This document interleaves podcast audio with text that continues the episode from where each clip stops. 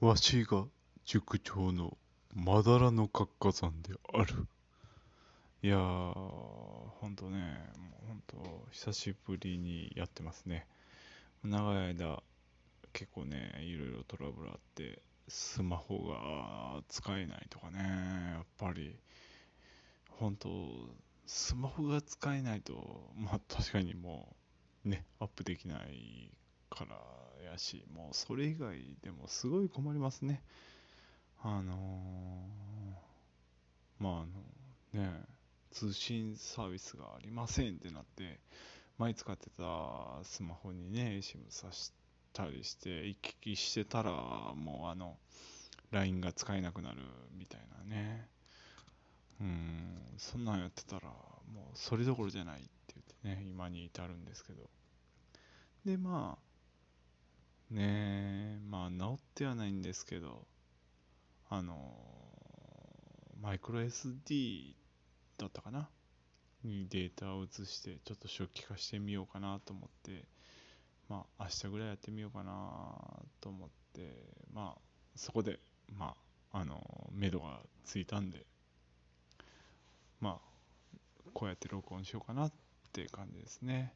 まあ、目処がついたって言っても、全然ね、治る保証もないし、まあ、治らなかったら、新しい端末買わないといけないんですけど、まあまあまあ、大体の筋道ついたということで、ね、こうやってやっております。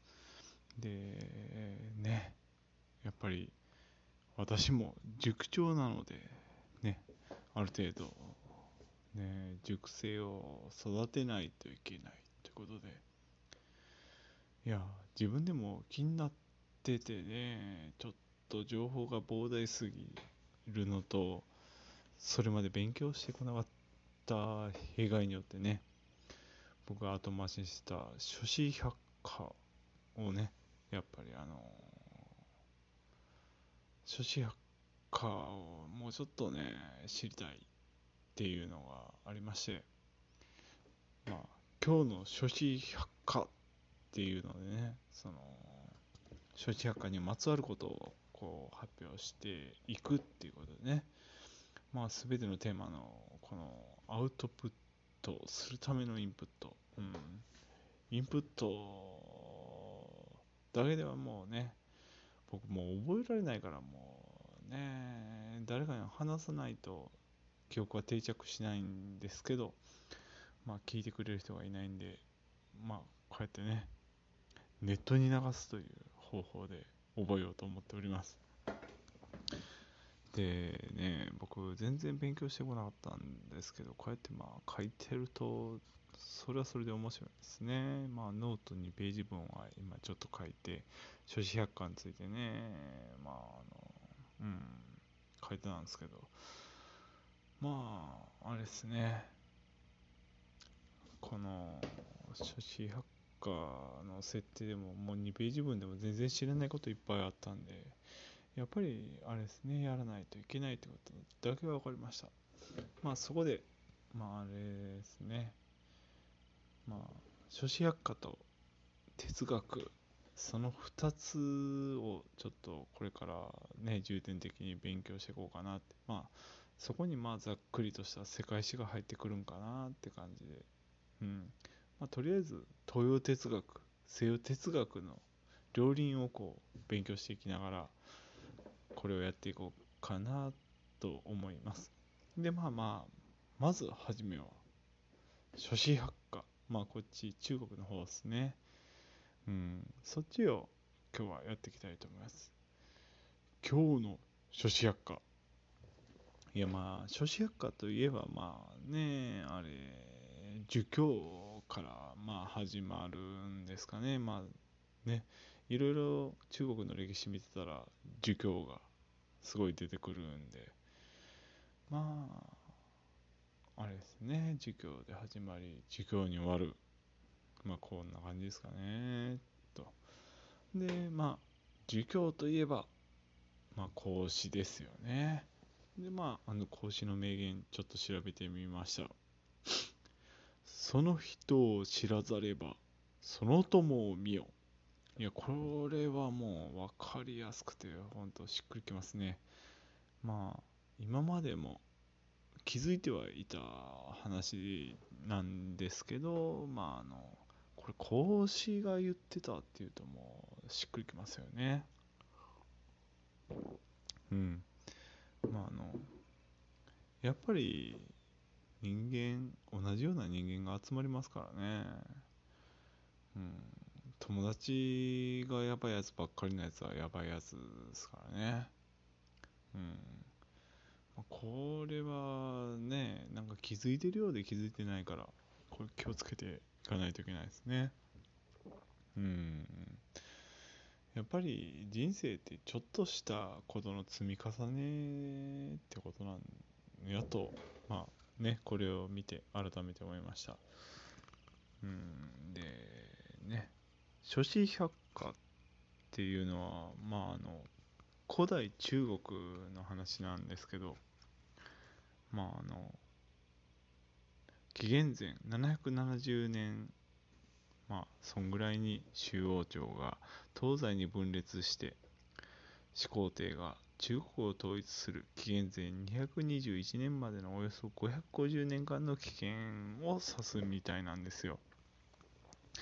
まあその間にね、ものすごい学問が生まれたなと思って、まあ、僕もね、そんなはっきり調べてないんですけど、まああの、諸子百科っていうのはね、断片ながらにこう、知識としては入ってて、まあなんか、すごいかっこいいなって思う人もちらほらいてね、これはほんとちょっと勉強したいなと思ってたんですけど、まああの、諸子百科もね、あの、急流派に分類されるみたいで、樹科、木科、銅科、法科、農家、名家、飲用家、商用家、雑貨とこうやって分かれるみたいなんですけど、まあね、これも代表的なやつもね、こうやってちょっとずつ調べていったら、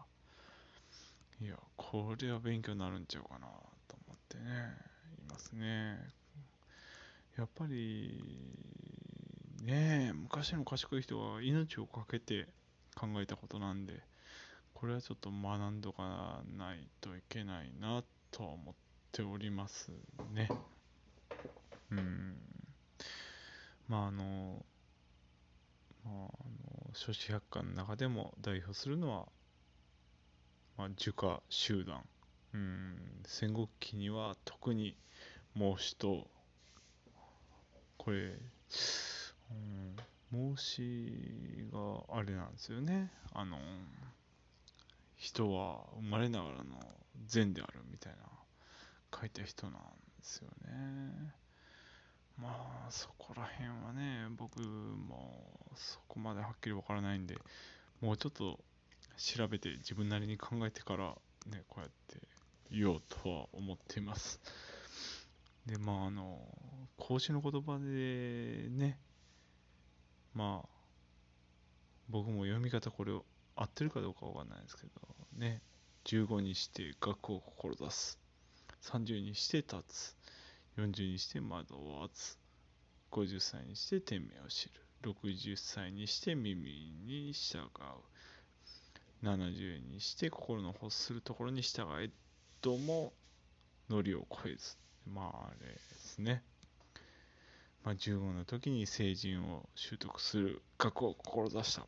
もうここで僕はもう全然違いますね。もう全然学んでないですからね。これは反省点ですね。もっとあれですね。早くに教えてあげたいですね。講師さんも言ってたと。勉強せえと。もう本当に勉強しなかったんで、ちょっと、これは人生損してきたなとは思ってるんですけど、まあ、自分が選んだ選択なんで、もうそればかりはどうしようもないですね。で、まあ、ここの時はもう、あれですよね、勉強してないから、何も知らないですよね、15歳の時。うん。で、次はまあ30歳で、精神的、経済的に、まあ独立できたと。こうね、30にして立つっていうのがそういうことみたいですけどね。まあ、30歳、あと、どうやったんかな。まあ、とりあえず、ギリギリでしたね、まだ30歳は。まあでも、うん、30代半ばぐらいになるともう安定してはいますからね。まああの、40にして、惑わず、まあこれ40歳で人生に、まああのね、戸惑いがなくなったってことですよね。まあはっきりと自分の道を見つけたってことなんですかね。僕はあの、今ね、30代なんですけど、だいぶ後半の方なんで、いろいろと、あれですね、まだ迷って道を探す方がいいってことですかね、講師さんとしては。うん、まあ実際迷っております。もうちょっと頑張って、講師さんの言葉を信じて迷ってみたいと思います。